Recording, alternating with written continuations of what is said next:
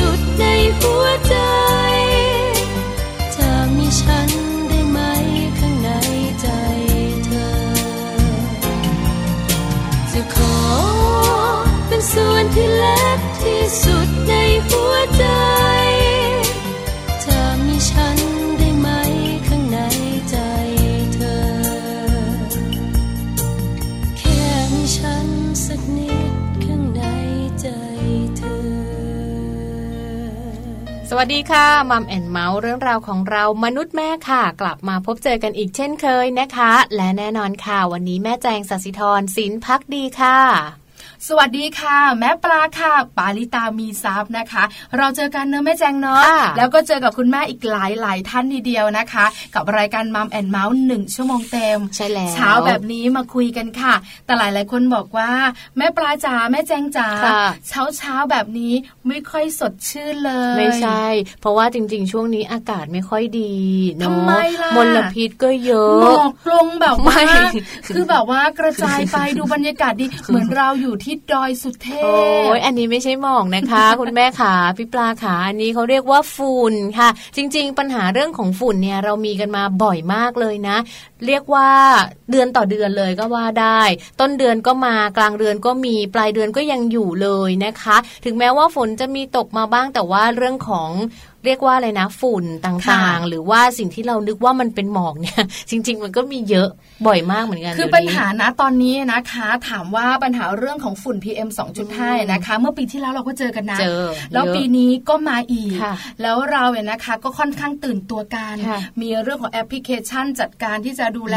อากาศที่เราเคยบอกที่เราต้องไปเช็คกันนะคะรวมถึงเรื่องของข้อมูลต่างๆว่าเจ้าฝุ่น พี เอ็ม สอง จุด ห้า นะคะมันเล็กขนาดไหน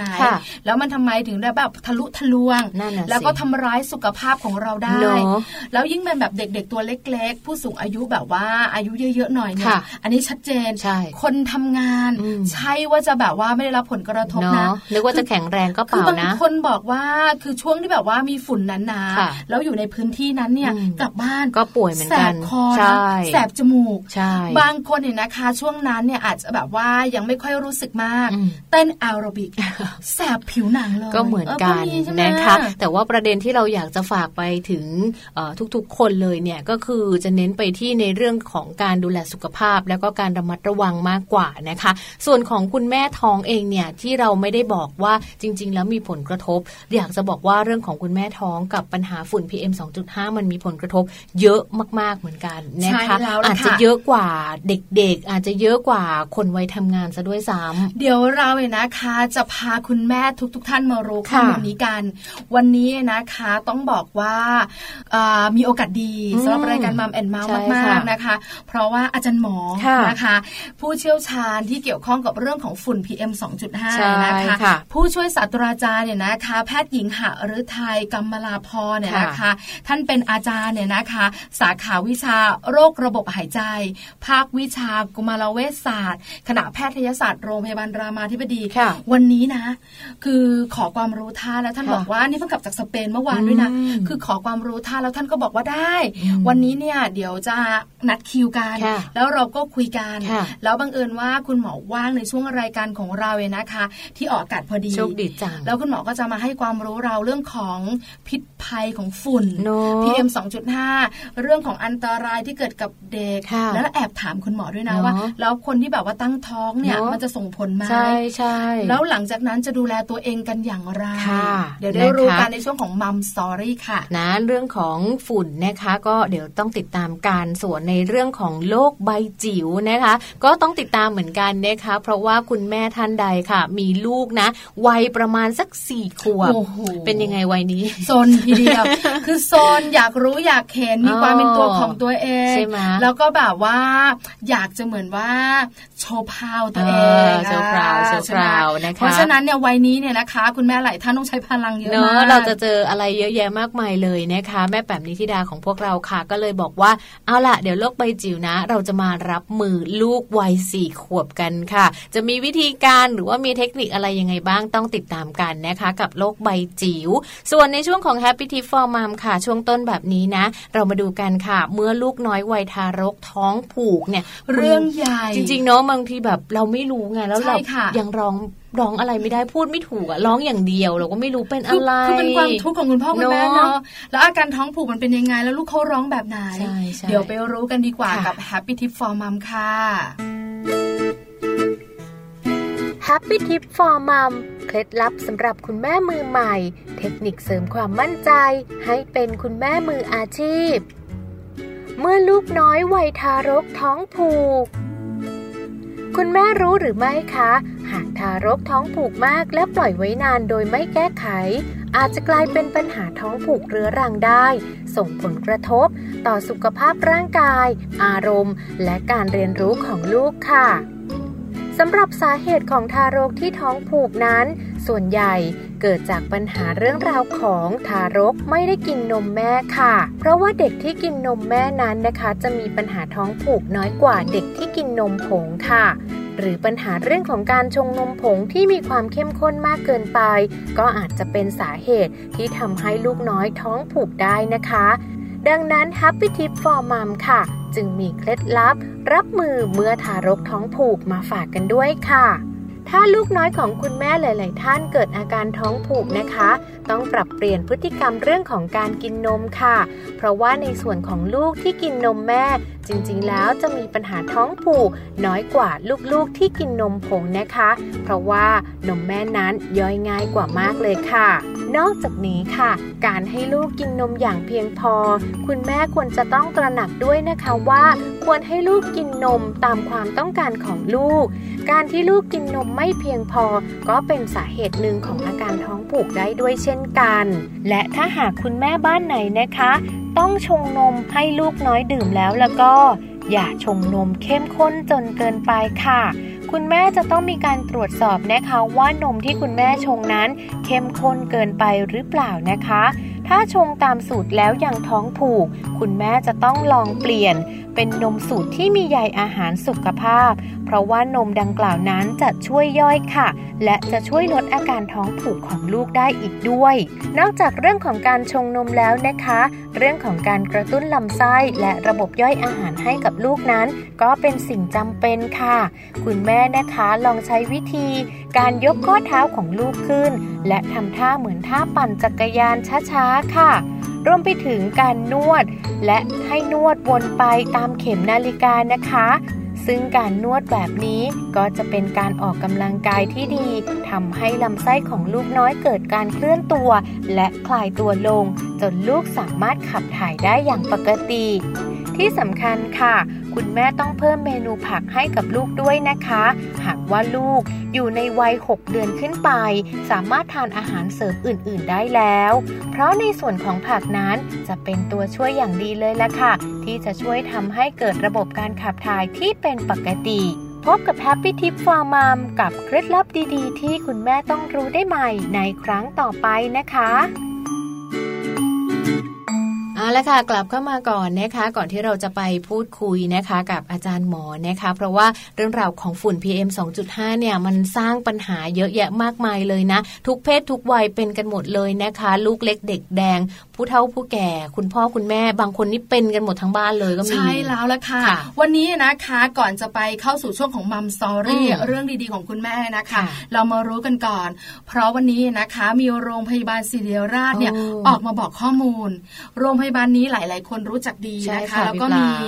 เป็นโรงพยาบาลที่มีบุคลากรทางการแพทย์แล้วก็ผลิตนักศึกษาแพทย์ด้วยคือแบบว่าเป็นโรงพยาบาลที่เรารู้กันละว่าข้อมูลทางการแพทย์เนี่ยนะคะค่อนข้างเยอะออกมาเปิดเผยบอกว่าคนไทยป่วยเป็นโรคปอดมากขึ้นจากอะไรจากคุณภาพอากาศที่แย่ลงเนี่ยแหละค่ะน่ากลัวมากน่ากลัวนะคะเพราะฉะนั้นในเรื่องราวของฝุ่นละอองนะโดยที่เรารู้จักกันดีอยู่แล้วค่ะไม่ว่าจะเป็นฝุ่นเล็กฝุ่นจิ๋วหรือว่าฝุ่น พี เอ็ม สองจุดห้า นะคะก็เริ่มกลับมารุนแรงอีกครั้งหนึ่งแล้วสำหรับปีนี้นะคะแล้วก็ที่สำคัญเนี่ยนอกจากฝุ่น พี เอ็ม สองจุดห้า แล้วนะคะยังมีเรื่องของมลพิษต่างๆที่ไม่ได้รับการควบคุมด้วยนะคะโดยการเปิดเผยจากทางโรงพยาบาลศิริราชนะคะรองศาสตราจารย์นายแพทย์นิธิพัฒน์เจียรกุลค่ะท่านหัวหน้าสาขาวิชาโรคระบบการหายใจและวัณโรคภาควิชาอายุรศาสตร์คณะแพทยศาสตร์ศิริราชพยาบาลค่ะท่านได้ให้ข้อมูลแล้วนะคะว่าจริงๆแล้วในพื้นที่ของกรุงเทพมหานครเนี่ยเขามีปัญหาเรื่องของฝุ่น พี เอ็ม สองจุดห้า เนี่ยเริ่มกลับมาอีกแล้วนะคะที่สำคัญเรื่องของรถยนต์มลพิษทางอากาศจากรถจากโรงงานอุตสาหกรรมหรือว่าการก่อสร้างต่างๆที่เอ่อเรียกว่าทุกถนนหนทางตอนนี้ก็เตรียมในการขึ้นรถไฟฟ้าทั้งหมดเลยเนาะการก่อสร้างอะไรก็จะเยอะฝุ่นก็จะเยอะนอกจากจะทำให้รถติดแล้วปริมาณของฝุ่นก็เยอะด้วยคือจำได้นะคะเมื่อปีที่แล้วเนี่ยนะคะในเรื่องของฝุ่น พี เอ็ม สองจุดห้า แถวถนนพระรามสองคือคือแบบว่าส่วนบริเวณอื่นๆในกรุงเทพเนี่ยดีขึ้นนะบริเวณนั้นแย่สุดในช่วงนั้นปีนี้ก็เหมือนกัน ใช่ไหมปีนี้ก็พระรามสองเหมือนกันเขาต้องหยุดการก่อสร้างการไปพักหนึ่งจนกว่าอากาศจะกลับมาดีแล้วก็กลับมาก่อสร้างได้อีกครั้งหนึ่งเพราะช่วงนั้นสร้างถนนเนอะใช่ไหมคะการก่อสร้างก็ส่งผลค่อนข้างเยอะก็จะมีฝุ่นมีควันมีการเจาะขุดอะไรต่างๆแล้วเดี๋ยวนี้นะคะการก่อสร้างรถไฟฟ้าที่แบบว่าจากนอกเมืองเข้าในเมืองเนี่ยหลายสายมากยังก่อสร้างกันอยู่ฝุ่นก็จะเยอะเพิ่มมากขึ้นแล้วปัจจุบันนี้ฝุ่น พี เอ็ม สองจุดห้า กลับมาแล้วด้วยคุณหมอก็เลยมาบอกกล่าวว่าดูแลตัวเองนะ no. เพราะฉะนั้นเราเองที่เป็นแบบว่าประชาชนคนทั่วไปก็ต้องรับมือให้ดีเนอะถ้าเราไม่อยากป่วยเป็นโรคปอดนะคะหรือว่าไม่อยากป่วยมีอาการอะไรก็แล้วแต่เนี่ยคุณหมอบอกเลยนะคะว่าการเตรียมตัวหรือว่าการป้องกันตัวเองค่ะไม่ว่าจะเป็นการสวมหน้ากากอนามัย เอ็น เก้าสิบห้า นะคะรวมถึงการใช้หน้ากากอนามัยแบบธรรมดาถ้าแบบธรรมดาก็ต้องซ้อนกันสองแผ่นนะพี่ปานะคะเพราะว่ามันจะบางไปก็ใช้สองแผ่นซ้อนกันอันนี้ก็ช่วยกรองอากาศได้นะคะแล้วก็การเดินทางหรือว่าการไปไหนมาไหนเนี่ยถ้าหากว่าไม่จำเป็นในวันที่เรารู้ว่ามีสภาพอากาศไม่ค่อยดีไม่ออกข้างนอกเลยก็จะดีกว่าด้วยใช่แล้วล่ะค่ะแล้วที่สำคัญเนี่ยนะคะคุณหมอบอกว่า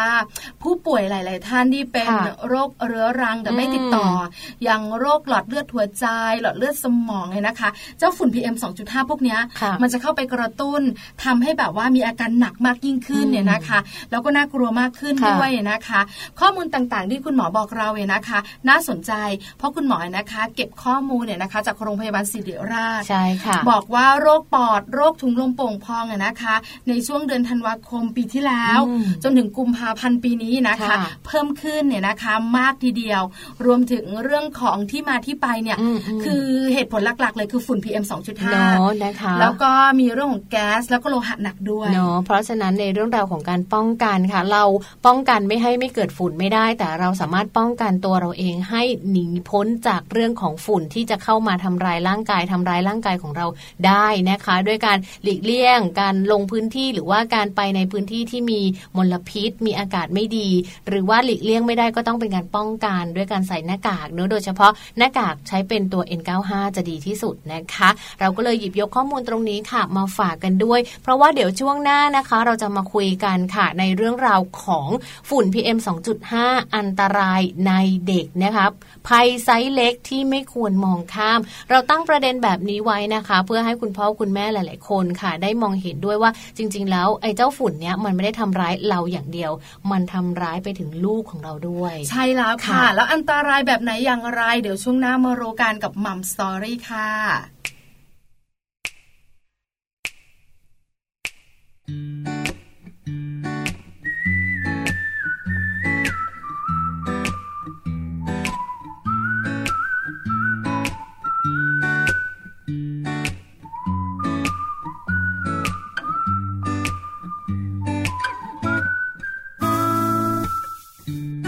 เวลาอยู่ใกล้เธอฉันชอบวิธีที่เธอคุยกับฉันเวลาเธอซุ่มซ่ามมันทำให้ฉันอดยิ้มไม่ได้เธอคงไม่รู้ตัว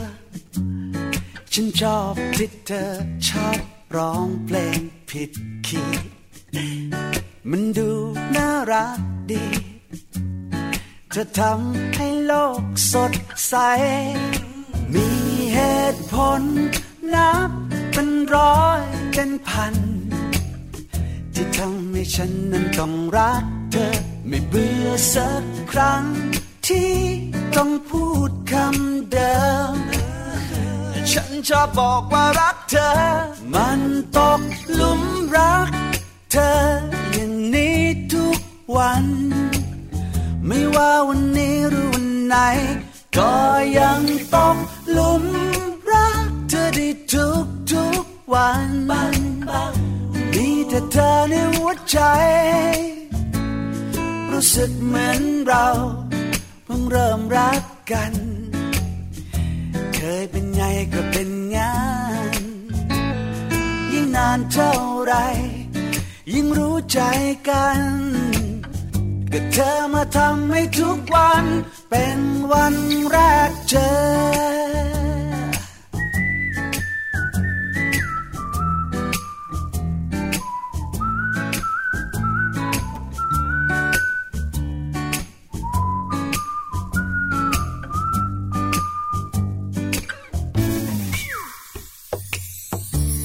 อเวลาตื่นเช้ามา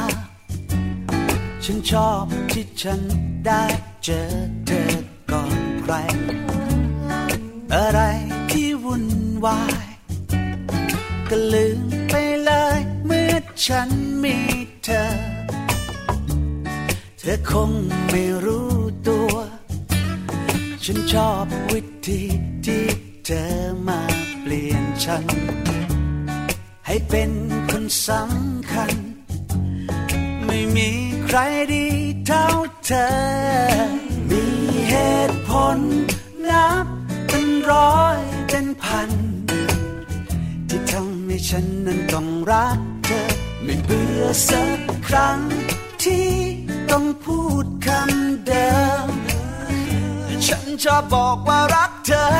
มันตกหลุมรักเธอวัน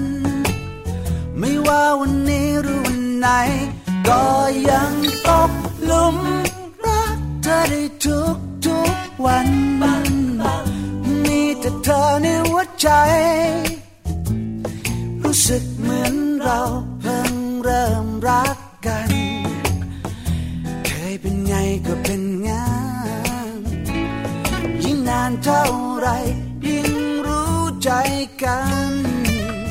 ก็เธอมาทำให้ทุกวันเป็นวันแรกเจอ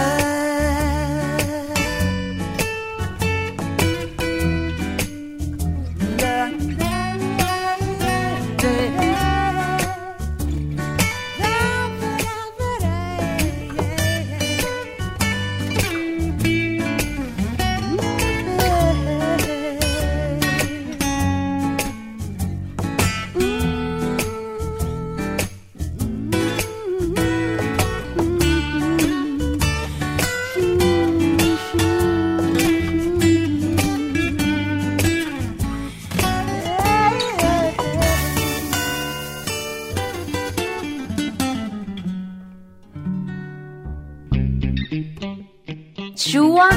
Mom Story ค่ะในช่วงนี้นะคะเรามีเรื่องราวดีๆค่ะเกี่ยวกับเรื่องของฝุ่นนะคะเจ้า พี เอ็ม สองจุดห้า ค่ะอันตรายในเด็กนะคะภัยไซส์เล็กที่ไม่ควรมองข้ามค่ะและที่สำคัญวันนี้นะคะเราไม่ได้อยู่กันแค่สองคนค่ะเรามีเรียกว่าเป็นผู้เชี่ยวชาญโนพี่ปลาเป็นอาจารย์หมอด้วยนะคะอาจารย์จะมาให้ข้อมูลความรู้นะคะคุณพ่อคุณแม่ท่านใดที่สนใจต้องรีบมาฟังเลยค่ะเพราะว่าวันนี้นะคะเราได้รับเกียรติค่ะจากท่านผู้ช่วยศาสตราจารย์แพทย์หญิงหฤทัย กำมลาภรณ์นะคะอาจารย์สาขาวิชาโรคระบบ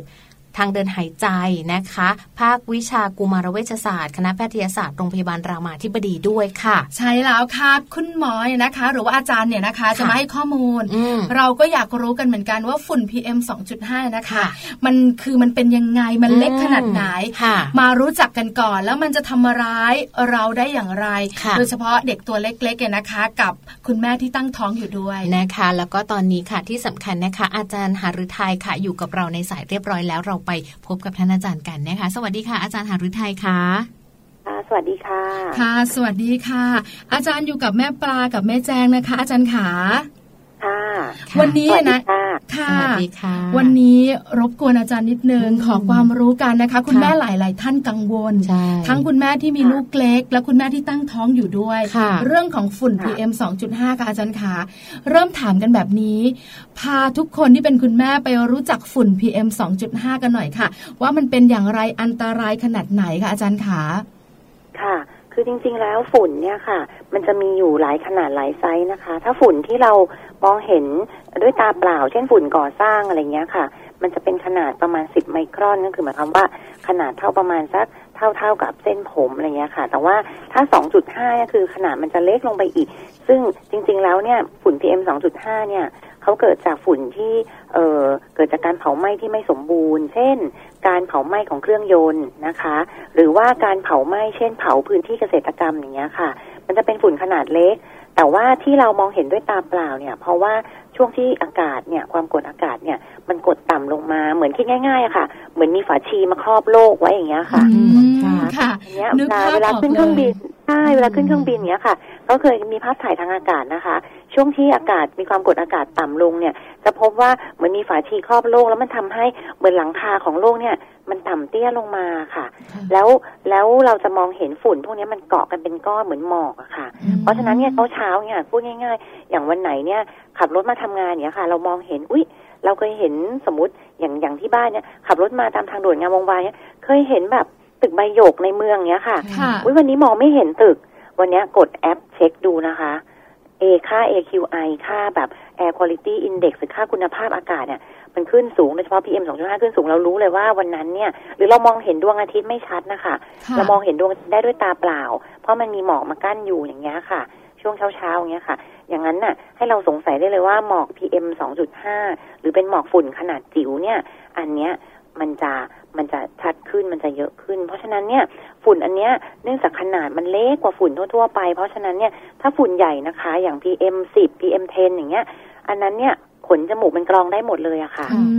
แต่ แต่ถ้า สองจุดห้า เนี่ยมันเล็ดลอดผ่านขนจมูกผ่านทางเดินหายใจเข้าไปแล้วมันไหลเข้ากระแสเลือดได้อันนี้ที่คุณตรวจสุดนี่คืออันตรายของเจ้าพีเอ็มใช่ใช่เพราะว่าอันที่ใช่อันที่แบบว่าองค์การอนามัยโลกเขาออกมาเตือนนะคะเขาทำเป็นคลิปเลยถ้าลองไปเซิร์ชดูนะคะเป็นเป็นของเอ่อยูเป็นของ ยู เอ็น ด้วยนะคะเขาจะเขาจะทำคลิปออกมาว่ามันเข้าไปในกระแสเลือดอาจจะเป็นคลิปภาษาอังกฤษนะคะแต่ว่าน่าจะมีคนลองแปลอยู่แล้วในในอินเทอร์เน็ตจะลองหาดูได้เขาก็จะไหลเข้าไปในกระแสเลือดแล้วไปทำลายเซลล์ประสาทโดยเฉพาะเซลล์ประสาทในเด็กเล็กๆหรือว่าคุณแม่ที่ตั้งครรภ์และทำให้ลูกออกมาผิดปกติอย่างเงี้ยค่ะอันนั้นเนี่ยก็เป็นเรื่องที่ทำให้คนกลัวกันมากทีนี้เนี่ยก็ก็ข้อมูลจริงๆเนี่ยองค์การอนามัยโลกเนี่ยเขาก็เริ่มประกาศมาเนี่ยหลายปีแล้วนะคะว่าเออเขาพบว่ามีเอ่อคนเสียชีวิตเนี่ยนะคะองค์การอนามัยโลกบอกว่ามีคนเสียชีวิตเขาเรียกว่าก่อนวัยอันควรคือไม่ใช่คนผู้สูงอายุอะค่ะแล้วพบว่าเอ่อเสียชีวิตก่อนวัยอันควรเนี่ยเพิ่มขึ้นในเขตที่มีมลพิษสูงค่ะตามเขตต่างๆทั่วโลกปีสองพันห้าร้อยห้าสิบเจ็ดนะคะองค์การอนามัยโลกก็เลยประกาศว่าฝุ่น พี เอ็ม สองจุดห้า เนี่ยมีความสำคัญ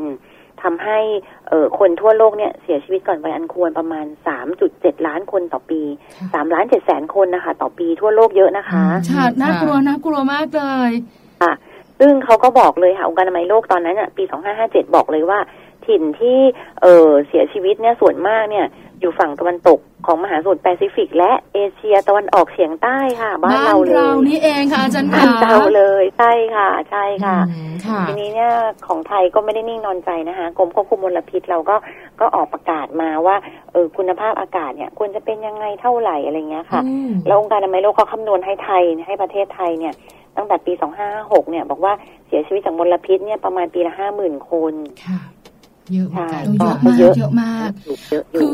พออาจารย์บอกข้อมูลแบบนี้นะเป็นข้อมูลที่เราเองเนี่ยคือไม่ทราบมาก่อนแล้วก็เป็นข้อมูลที่ทำให้เราได้รู้ว่าเจ้าฝุ่น พี เอ็ม สองจุดห้า เนี่ยมันอันตรายเล็กจิ๋วแต่ว่าอันตรายนี่แบบว่าเยอะมากเลยนะคะคราวนี้คุณแม่ที่ฟังรายการอยู่อาจารย์ขาก็เริ่มกังวลแล้วคือกังวลในเรื่องของการดูแลตัวเองกังวลในเรื่องการดูแลลูกๆตัวเล็กๆด้วยเพราะข้อมูลเนี่ยนะคะเท่าที่เราแบบว่าเราหาได้จากการที่มุมที่เป็นห่วงลูกเนี่ยเขาจะบอกว่าเจ้าฝุ่นแบบนี้มันจะทำลายสมองทำให้เด็กเนี่ยเกิดการเรียนรู้ที่ไม่ไม่ดีไม่มีประสิทธิภาพถ้าเป็นคุณแบบว่าคุณแม่ท้องลูกคลอดปากมันอาจจะตัวเล็กสมองเล็กจริงๆแล้วเนี่ยนะคะเจ้าฝุ่น พี เอ็ม สองจุดห้า เนี่ยมันส่งผลอย่างไรกับเด็กตัวเล็กกับคุณแม่ท้องบ้างคะอาจารย์คะค่ะก็ในในหญิงตั้งครรภ์เนี่ยค่ะเจ้าฝุ่นต่างๆเนี่ยไม่ว่าจะ พี เอ็ม สองจุดห้า หรือ พี เอ็ม สิบ หรืออะไรก็ตามเนี่ยมลพิษจริงๆอ่ะมีหลายอย่างนะคะมลพิษทั้งหมดที่ที่หายใจเข้าไปทางอากาศเนี่ยก็คือจะกระตุ้นให้เกิดการอักเสบได้ทั่วร่างกายแล้วก็การทำงานของเซลล์ระบบต่างๆมันก็จะรวนนะคะทีนี้เนี่ยโดยเฉพาะเนี่ยเนื่องจากว่ามันเกี่ยวข้องกับการสูดหายใจเข้าไปทางปอดเพราะฉะนั้นมันจะรบกวนระบบการเอ่อใช้ออกซิเจนของร่างกายค่ะปกติเราหายใจเข้าไปเนี่ยเราจะรับออกซิเจนเข้าไปในร่างกายแล้วออกซิเจนก็จะไปทำให้เซลล์ต่างๆทำงานและร่างกายเราทำงานเป็นปกติใช่ไหมคะทีนี้เนี่ยพอฝุ่นเนี่ยมาขัดขวางการเอ่อใช้งานของออกซิเจนในร่างกายเนี่ยก็จะส่งผลตั้งแต่คุณแม่ตั้งครรภ์เนี่ยรกอะค่ะขนาดรกเนี่ยเขาพบว่าจะเล็กกว่าคุณแม่ที่อยู่ในเขตที่ไม่มีมลพิษก็คือขนาดของรกเนี่ยซึ่งรกเนี่ยจริงๆแล้วเนี่ยมันเหมือนเป็นที่ให้อาหารของทารกในครรภ์นะคะค่ะค่ะทีนี้เนี่ยพอรกมีขนาดเล็กแล้วเนี่ยก็คืออาหารที่ไปที่ทารกก็เล็กทารกก็ออกมาตัวเล็กนะคะก็พบว่าใช่ค่ะก็เหมือนคือลูกขาดอาหารตั้งแต่ครรภ์ว่าอย่างนั้นเถอะนะคะแล้วก็การใช้งานของออกซิเจนในลูกเนี่ยก็คือเออก็อาจจะไปเปลี่ยนแปลงพันธุกรรมทำให้เกิดโรคบางอย่างที่เขาบอกว่าตอนนี้ยังศึกษาอยู่แต่ยังไม่ลึกซึ้งพอแต่ว่าเขาพบว่าโรคพันธุกรรมบางอย่างเนี่ยมันเกิดขึ้นมีความชุกมากขึ้นในเขตที่มีมลพิษนะคะเพราะฉะนั้นเขาก็เลยบอกว่ามันอาจจะเกิดสองส่วนคือหนึ่งเกิดการอักเสบในเรื่องของการเปลี่ยนแปลงการใช้ออกซิเจนนะคะกับสองไปเปลี่ยนแปลงกรรมพันธุ์บางอย่างทำให้เด็กเนี่ยเป็นโรคกรรมพันธุ์บางอย่างคือคือธรรมชาติเนี่ยเขาจะคัดสรรมาแล้วอะค่ะคนที่เป็นโรคอะไรที่ผิดปกติมากๆบางบางอย่างธรรมชาติบอกอย่าเกิดมาเลยจะดีกว่าเพราะฉะนั้นเนี่ยทำให้อัตราการแท้งเนี่ยสูงขึ้นค่ะ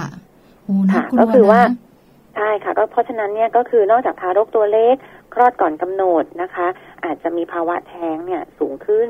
หรือคลอดออกมาแล้วเสียชีวิตในช่วงวัยทารกเนี่ยเพิ่มขึ้นอันนี้เนี่ยเป็นการศึกษาทั่วโลกเลยนะคะไม่ว่าจะเป็นทางยุโรปอเมริกาหรือว่าไต้หวันเอ่อเกาหลีอะไรก็คือทางฝั่งเอเชียก็มีเยอะเลยค่ะค่ะก็คือมีออกมาเป็นที่ยืนยันเหมือนกันทุกแห่งทั่วโลกแล้วเขาก็พบว่าพอ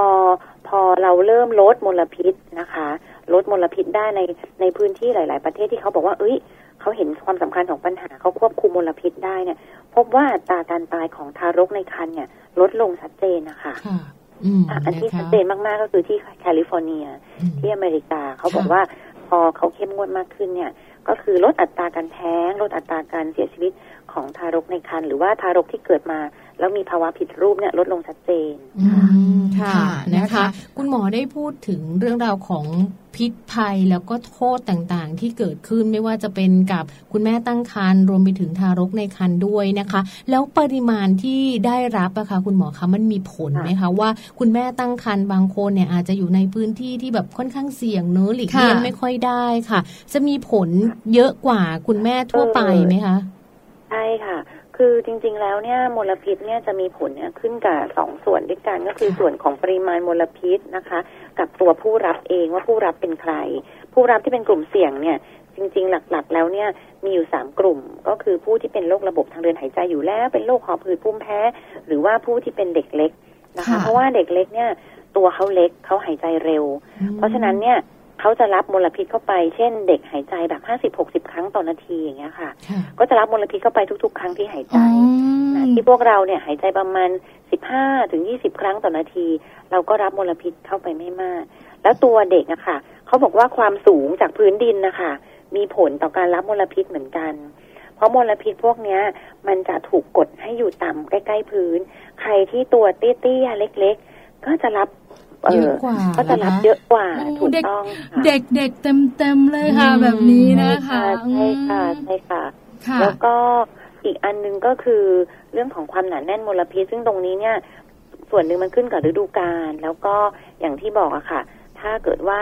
เอ่อสภาพอากาศมันเป็นอากาศที่ปิดท้องฟ้าปิดอากาศสงบนิ่งไม่มีลมพัดไม่มีอะไรมันจะสะสมมากค่ะเพราะฉะนั้นเนี่ยเรื่องของปริมาณที่ได้รับเนี่ยนะคะก็จะสำคัญมากใช่ไหมคะเราได้ทราบข้อมูลจากที่อาจารย์บอกในส่วนของคุณแม่ตั้งท้องแล้วแล้วถ้าเป็นเด็กตัวเล็กๆล่ะคะคุณแม่หลายๆท่านก็กังวลใจบางทีเนี่ยลูกเราอาจจะอยู่บ้านหรือไปโรงเรียนจะส่งผลอะไรต่อเขาบ้างอะคะอาจารย์ขาค่ะที่โรงเรียนเนี่ยค่ะจริงๆแล้วเนี่ยเอ่อของ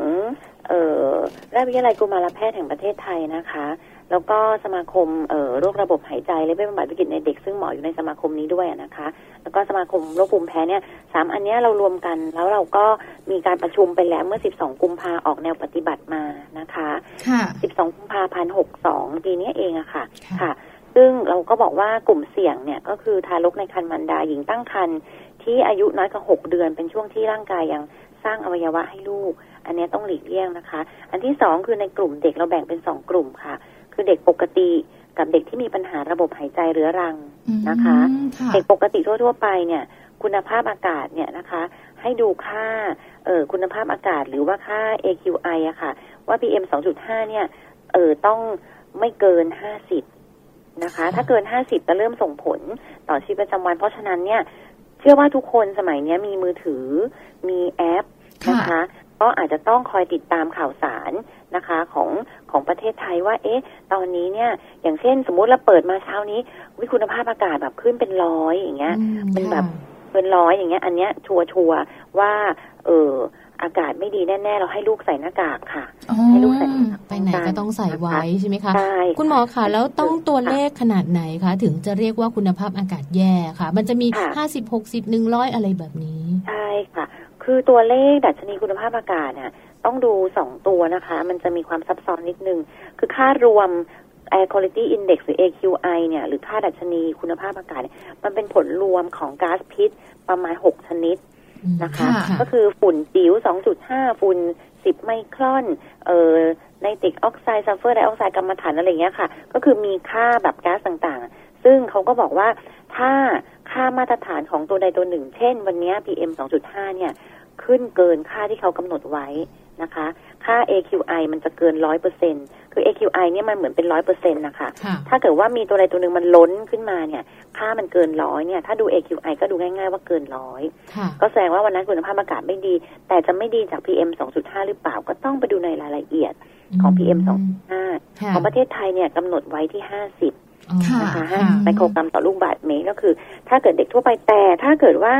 เป็นเด็กที่มีปัญหาโรคระบบหายใจเรื้อรังเนี่ยเรากำหนดไว้ว่าค่า พี เอ็ม สองจุดห้า ต้องไม่เกินสามสิบเจ็ดตัวเลขมันจะยากนิดนึงตัวเลขจะยากนิดนึงถ้าถ้าดูดูโดยรวมเอาค่า เอ คิว ไอ ก็ได้ค่ะถ้าเด็กทั่วๆไปเอาหนึ่งร้อยนะคะถ้าเด็กมีปัญหาระบบระบบหายใจเรื้อรังเอาห้าสิบก็คือเป็นสองเท่าคือบอกว่าเราต้องระวังเขามากขึ้นเป็นสองเท่าเพราะเขาเป็นโรคหอบหืดเขาเป็นโรคภูมิแพ้อยู่แล้วค่ะทีนี้ทีนี้เนี่ยถ้าเราบอกว่าคุณภาพอากาศไม่ดีให้ใส่หน้ากากพอไหม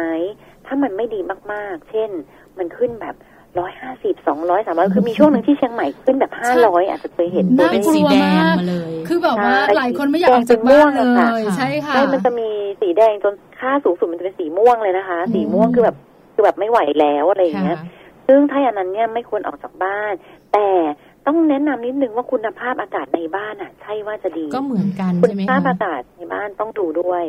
คือเราอาจจะไม่ทราบว่าจริงๆแล้วเนี่ยการเผาไหม้ในบ้านเนี่ยก็สร้าง พี เอ็ม สองจุดห้า ได้นะคะการเผาไหม้ในบ้านอย่างเช่นอะไรนะคะอาจารย์ยาจุดกันยุงค่ะยาจุดกันยุงยาจุดขดๆเนี้ยค่ะหรือว่าในบ้านบางบ้านแบบจุดอโรมาหรือใช่หรืออย่างที่เรา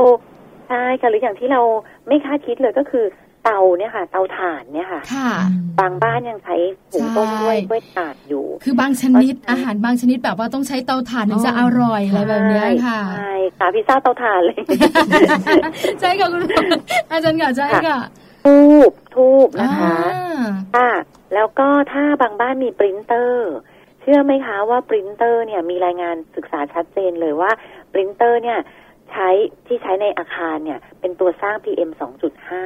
เพราะฉะนั้นเนี่ยถ้าคุณแม่คนไหนตั้งครรภ์แล้วต้องทำงานในอาคารที่แบบต้องนั่งใกล้ปรินเตอร์หรือมีอาชีพอะไรที่ต้องนั่งใกล้ปรินเตอร์หรือเครื่องถ่ายเอกสารต้องระวังด้วยนะคะอื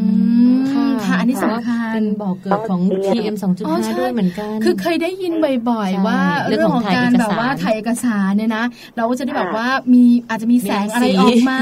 อันตรายนะอะไรแบบนี้อ๋อคือจริงๆมันคือฝุ่นสอง พี เอ็ม สองจุดห้า เป็นฝุ่นหมึกพิมพ์นะคะคุณแม่หลายๆท่านอาจจะยังไม่รู้วันนี้ก็ได้รับรู้รับทราบไปพร้อมๆกับพวกเราเลยอาจารย์หาแปลว่าถ้าสมมติว่าเรามีการเช็คข้อมูลของเราจากแอปพลิเคชันต่างๆเนี่ยเรื่องของการป้องกันเนี่ยนะคะอย่างแรกเลยก็คือใส่เรื่องของหน้ากาก เอ็น เก้าสิบห้า ถูกไหมคะ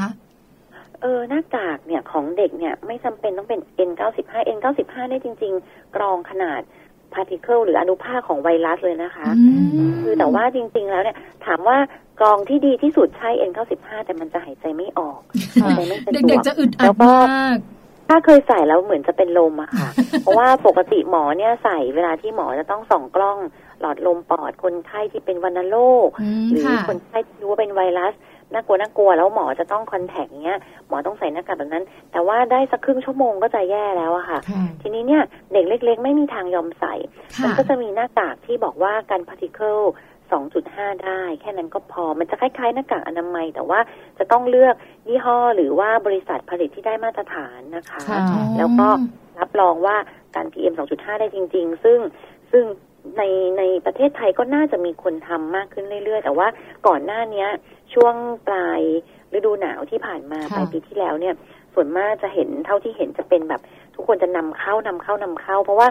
ประเทศที่เอ่อทำหน้ากากหรือว่าใช้หน้ากากเหล่านี้มาก่อนเราเพราะมลพิษเยอะมากคือเกาหลีญี่ปุ่นจีนพวกนี้มลพิษสูงมากที่เห็นแบบเกาหลีโอปป้าโอปป้าใส่หน้ากากเนี่ย ไม่ใช่แค่แบบหล่อๆอย่างเดียวนะคะเขาใส่กันตั้งแต่เด็กจนชินเพราะว่ามลพิษที่เกาหลีนะคะที่ญี่ปุ่นที่เมืองจีนกรุงปักกิ่งเนี่ยสูงมากๆสูงขนาดที่ว่าติดอันดับโลกอินเดียนี่สูงสุดๆค่ะแต่ว่าเมื่อไม่นานวันนี้ประเทศไทยเราเนี่ยรู้จะดีใจดีหรือเปล่านะคะไม่ควรค่ะอาจารย์ค่ะไม่ควรค่ะขึ้นมาเกือบเกือบอันดับหนึ่งอันดับสองเกือบอันดับหนึ่งคือน่ากลัวมากใช่ค่ะคือแบบว่าข้อมูลแบบนี้อยากจะอยู่แบบว่าท้ายๆไม่อยากอยู่ต้นๆเลยนะคะแต่แต่ว่าเวลาที่เขารายงานผลนะคะ ต้องดูด้วยนะคะว่าตัวเซ็นเซอร์เนี่ยที่เขาเป็นตัวรับสัญญาณมาแล้วเขาบอกว่าเออมันมีค่าสูงเนี่ยมันได้มาจากที่ไหนได้มาตรฐานไหมหรือว่าเป็นแอปที่แบบประชาชนทั่วไปถือเครื่องของเมืองจีนเดินไปเดินมาแล้วก็รีพอร์ตเข้าไปอย่างเงี้ย ม, มันก็อาจจะไม่ได้มาตรฐานเพราะว่าเครื่องที่ได้มาตรฐานของประเทศไทยจริงๆต้องเป็นเครื่องของกรมควบคุมมลพิษน่ะซึ่งทั่วประเทศจริงอ่ะมีเป็นหลักสิบนะคะมันไม่ได้เยอะมากขนาดนั้นต้องต้องดูที่มาที่ไปด้วยนะคะก็วันนี้เรียกว่าได้ข้อมูลนะคะเรื่องของ พี เอ็ม สองจุดห้า หลายๆคนรู้จักกันไปแล้วแหล่งที่เกิด พี เอ็ม สองจุดห้า เราก็ได้รู้ไปแล้วการดูแลป้องกันทั้งตัวคุณแม่ท้องเองนะคะคุณแม่ตั้งครรภ์หรือว่าการดูแลลูกน้อยเองก็ได้รู้ได้ทราบกันไปแล้วด้วยนะคะเรียกว่าวันนี้เต็มที่เลยนะคะแล้วก็เรารู้จัก พี เอ็ม สองจุดห้า มากขึ้นจริงๆนะคะวันนี้ต้องขอกราบขอบพระคุณนะคะผู้ช่วยศาสตราจารย์แพทย์หญิงหฤทัยกำมลาภรณ์เป็นอย่างสูงเลยค่ะอาจารย์ขาขอบพระคุณค่ะอาจารย์ขาขอบคุณอาจารย์มากๆค่ะสวัสดีค่ะสวัสดีค่ะนะคะได้ฟังกันไปแล้วค่ะจากแพทย์หญิงหฤทัยกำมลาภรณ์นะคะอาจารย์สาขาวิชาโรคระบบหายใจภาควิชากุมารเวชศาสตร์คณะแพทยศาสตร์โรงพยาบาลรามาธิบดีนะคะกระจ่างชัดแจ้งเลยทีเดียวเกี่ยวกับเรื่องราวของ พี เอ็ม สองจุดห้า นะคะอันตรายมันมากมายจริงๆเนอะไม่มีข้อดีเลยอ่ะ พี เอ็ม สองจุดห้า คือแบบว่าพอวันนี้ได้คุยกับอาจารย์เนี่ยนะคะได้ทราบนะคะว่าเจ้าฝุ่น พี เอ็ม สองจุดห้า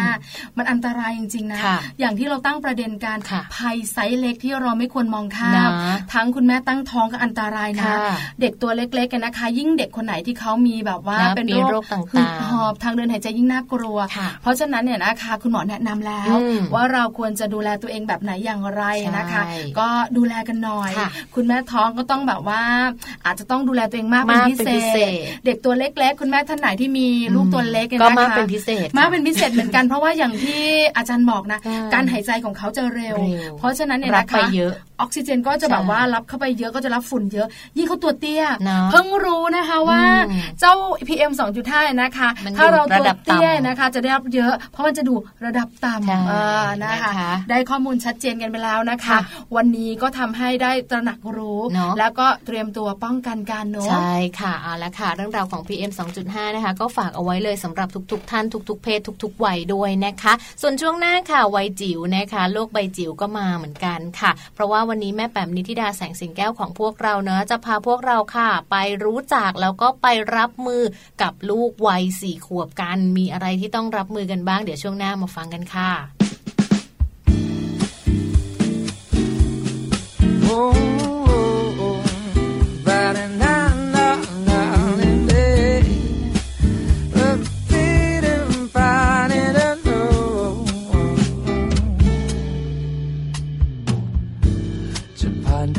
ฝนต้องทนอีกกี่นานต้องผ่านไปกี่ครั้งนอกความเงียบเหงาจึงจะหายไปต้องทนอยู่อย่างนี้กี่ปีจึงจะหายต้องทนอยู่กับความเงียบเหงาเดียวดายไม่มีสักคนโอ้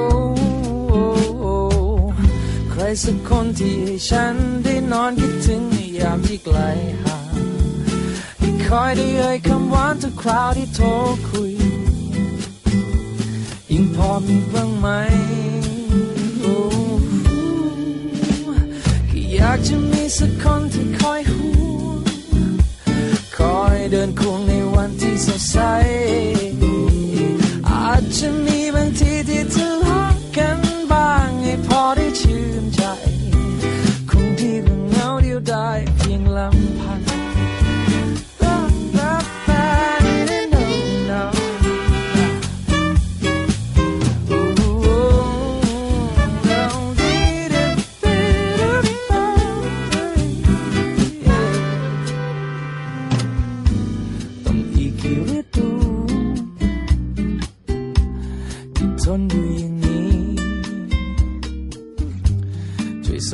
สักคนมาให้ฉันทีให้ไม่เหงาใจโอ้ใครสักคนที่ให้ฉันได้นอนคิดถึงในยามที่ไกลห่างให้คอยได้เอ่ยคำหวานทุกคราวที่โทรคุย อมีบ้างไหมอยากจะมีสักคนที่คอยห่วงคอยเดินควงในวันที่สดใสอาจจะมีบางทีที่ทะเลาะกันบ้างไม่พอได้ชื่นใจคงที่บางเงาเดียวได้เพีย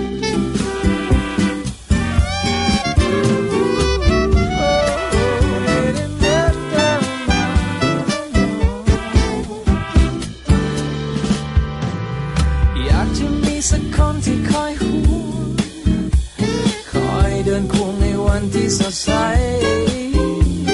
อาจจะมีบางทีที่ทะเลาะกันบ้างไม่พอได้ชื่นใจคงดีกว่าเงาเดียวดายอยากจะมีสักคนที่คอยห่วงคอยเดินควงในวันที่สดใสอาจจะมีบางทีที่ทะเลาะกันบ้างไม่พอได้ชื่นใจคงดีกว่าเงาเดียวดายเพียงลำพังเอ๊ะปึ๊บปึ๊บปิ๊ดแต่นาน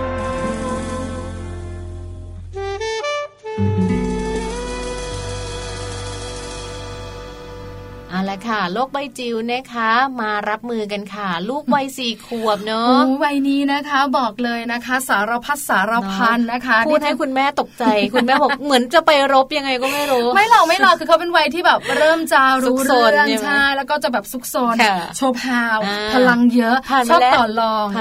ลืมไปแล้วคือดิฉันเองกำลังอยู่ในช่วงนี้พอดีเลยนะเพราะฉะนั้นจะรู้เลยว่าโอ้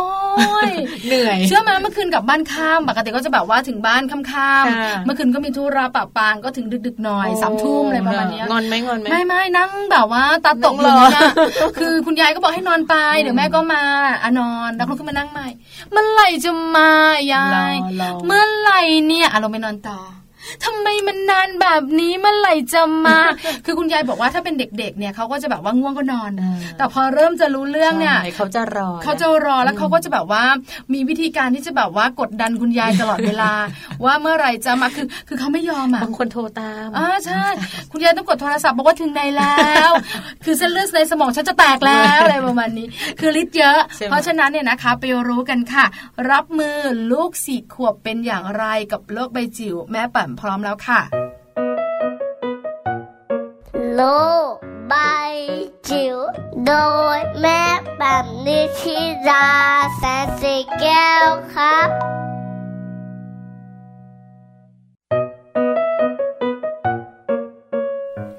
สวัสดีค่ะต้อนรับคุณผู้ฟังค่ะเข้าสู่ช่วงโลกใบจิ๋วนะคะ How to ชิวๆของคุณพ่อกับคุณแม่ค่ะวันนี้เอาข้อมูลฝรั่งมาเล่าให้ฟังนะคะเป็นข้อมูลจากการศึกษาของ Varsity Tutors นะคะแล้วเขาพูดถึงว่าใครๆก็บอกนะว่า Terrible ทูเนี่ยร้ายแล้วนะคะคือช่วงของสองขวบบางคนบอกว่าอื้อเรื่อยไปถึงสามขวบด้วยซ้ำแต่ศูนย์นี้บอกว่าสี่ขวบนี่แหละโอ้โห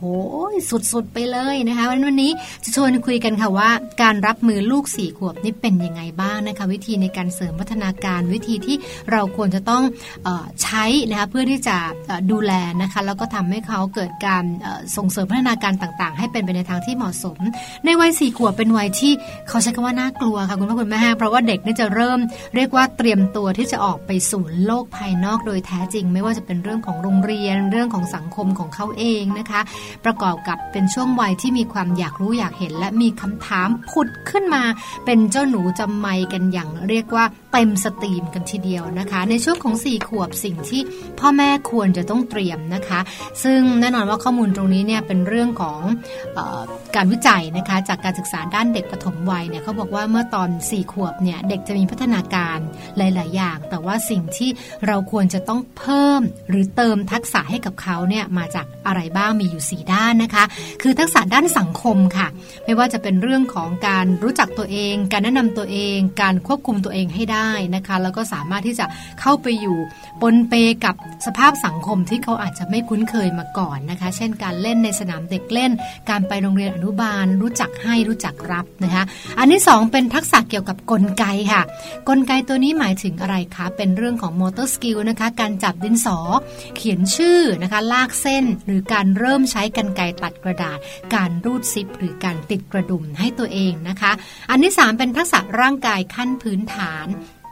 เช่นเรื่องของการปั่นจักรยานการวิ่งการกระโดดหรือว่าการกระโดดข้ามสิ่งกีดขวางนะคะแล้วก็สุดท้ายเป็นพัฒนาการทางด้านภาษาค่ะไม่ว่าจะเป็นการผูกประโยคนะคะการเลือกใช้คำการความเข้าใจในการตอบคำถามหรือการตั้งคำถามด้วยนะคะในวัยสี่ขวบจะมีห้าทักษะนะคะที่จะช่วยพัฒนาความฉลาดทางอารมณ์อันแรกเป็นเรื่องของการควบคุมอารมณ์นะคะซึ่งแน่นอนว่าคุณพ่อคุณแม่จะต้องค่อยๆสอนนะคะแล้วก็ให้เขารู้จักเรียนรู้อารมณ์ในแต่ละแบบของตัวเองและในที่สุดก็จะพาไปสู่การจัดการทางอารมณ์ได้โดยเฉพาะอย่างยิ่งอารมณ์ในเชิงลบนะคะถัดมาเป็นเรื่องของความอดทนค่ะเขาต้องรู้จักรอคอยนะคะรู้จักเข้าคิวรู้จักที่จะได้อะไรมาไม่ใช่ง่ายนักนะคะต้องผ่านอุปสรรคต้องผ่านเวลาต้องผ่านการรอคอยตรงนี้เป็นเรื่องที่ต้องฝึกกันนะคะแล้วก็ถัดมาเป็นเรื่องของความเชื่อมั่นในตัวเองเด็กวัยสี่ขวบนะคะจะเริ่มมีการเรียกว่ามีความเป็นตัวของตัวเองสูงละนะคะแล้วก็เราก็ต้องใส่ในเรื่องของความเชื่อมั่นนะคะเป็นการพัฒนา อี คิว ได้อีกทางหนึ่งให้เขารู้จักตัวเองยอมรับในความสามารถนะคะภาคภูมิใจในสิ่งที่ตัวเองทำได้แล้วก็ที่สำคัญรู้จักที่จะเห็นข้อเสียหรือว่าข้อผิดพลาดของตัวเองด้วยนะคะต่อมาเป็นเรื่องของความรับผิดชอบนะคะในวัยสี่ขวบเป็นวัยที่เพอร์เฟกต์มากค่ะคุณพ่อแม่ที่จะปลูกฝังเรื่องของความรับผิดชอบนะคะไม่ว่าจะเป็นเรื่องการบ้านการจัดวินัยของตัวเองอาบน้ำทานข้าวแปรงฟันรวมไปถึงความรับผิดชอบในเรื่องของงานบ้านด้วยนะคะเปิดโอกาสให้ลูกๆของเราได้มีส่วนในการจัดการงานบ้านแบบง่ายๆนะคะทำให้เป็นเรื่องสนุกแล้วก็ทำให้กลายเป็นชีวิตประจำวันไม่ว่าจะเป็นการรดน้ำต้นไม้การเก็บของเล่นการเก็บที่นอนนะคะหรือว่าจะเป็นการล้างแก้วง่ายๆนะคะตรงนี้เราสามารถฝึกลูกได้นะคะแล้วก็สุดท้ายเป็นเรื่องของมนุษยสัมพันธ์ที่ดีนะคะเพราะว่าไม่ว่าลูกของเรานะคะจะเก่งขนาดไหนแต่ถ้าเกิดว่าทักษะทางสังคมในแง่ของมนุษยสัมพันธ์หรือการสร้างความสัมพันธ์กับผู้อื่นไม่มีตรงนี้เนี่ยโอกาสที่เขาจะเข้าไปอยู่ในสังคมเป็นส่วนหนึ่งของสังคมแล้วก็ประสบความสำเร็จในอนาคตเนี่ยก็จะยากตามไปด้วยนะคะดังนั้นสำคัญมากค่ะในช่วงของสี่ขวบที่เราจะต้องเริ่มที่จะปูพื้นฐานแล้วก็สอนให้เขาสร้างมนุษยสัมพันธ์ที่ดีกับคนอื่นในเรื่องง่ายๆนะคะเช่นการแบ่งปันไม่ว่าจะเป็นขนมนะคะของเล่นของใช้นะคะแล้วก็สามารถที่จะเป็นเพื่อนทุกคนได้นะคะโดยที่ไม่ได้แบ่งแยกรวยหรือจนนะคะหรือเรื่องของอายุอะไรต่างๆสามารถให้เขาเข้าไปอยู่ในสังคมที่เขาอาจจะไม่คุ้นเคยได้โดยง่ายแล้วก็เปิดโอกาสให้เขารู้จักปรับตัวนะคะทั้งหมดนี้แหละค่ะเป็นวิธีพัฒนานะคะในแง่ของความฉลาดทางอารมณ์ซึ่งพ่วงไปสู่สี่ทักษะไม่ว่าจะเป็นทักษะทางสังคมกลไกทักษะทางร่างกายแล้วก็ภาษานะคะที่เป็นส่วนสำคัญสำหรับลูกสี่ขวบโดยเฉพาะเลยค่ะโลกใบจิ๋วโดยแม่แบบนิชิราแสนสีแก้วครับได้ฟังกันไปแล้วนะคะเรื่องราวของลูกๆค่ะในวัยสี่ขวบนะเขาก็จะมีความพิเศษมีความซุกซนตามประสานะคะเพราะฉะนั้นเรื่องราวของการรับมือค่ะได้ฟังกันไปแล้วอันนี้คุณพ่อคุณแม่หลายๆท่านก็โอ้เบาใจสบายใจขึ้นมาเยอะเลยค่ะใช่แล้วล่ะค่ะเอาละเราสองคนเนี่ยนะคะก็ต้องไปแล้วเบาใจสบายใจเหมือนกันที่สำคัญเวลาหมดแล้วนะคะ ไม่สามารถจะคุยต่อได้แล้วแต่เดี๋ยวพรุ่งนี้เจอกันแปดโมงเช้าถึงเก้าโมงเช้ามัมแอนเมาส์เรื่องราวของเรามนุษย์แม่กลับมานะคะพร้อมเรื่องราวดีๆสำหรับคุณแม่ทุกๆ ท, ท่านค่ะค่ะวันนี้นะคะทั้งแม่แจงแล้วก็แม่ปลาค่ะลากันไปก่อนนะคะสวัสดีค่ะสวัสดีค่ะ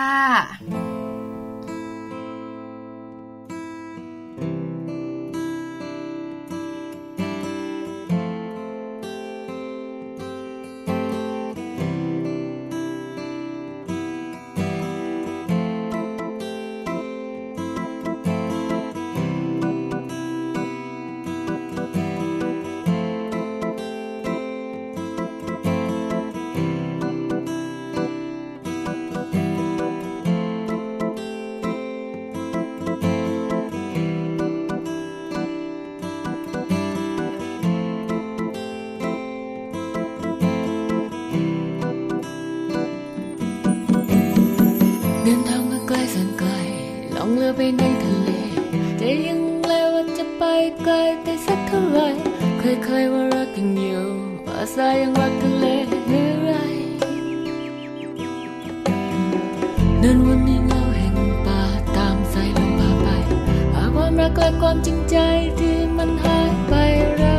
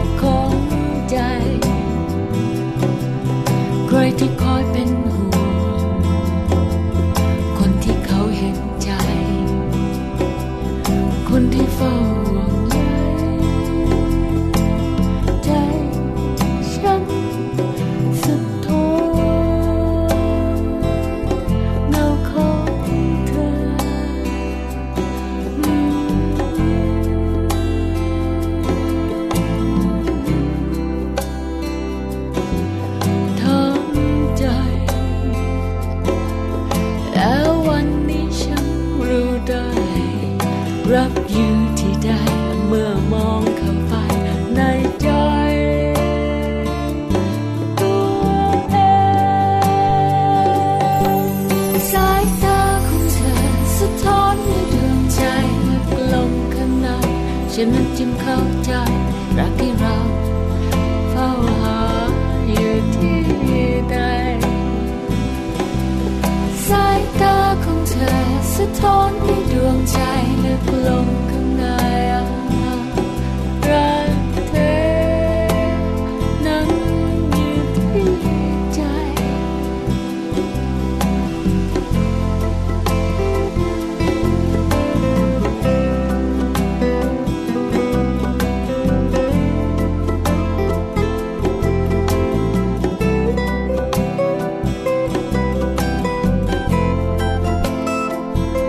ด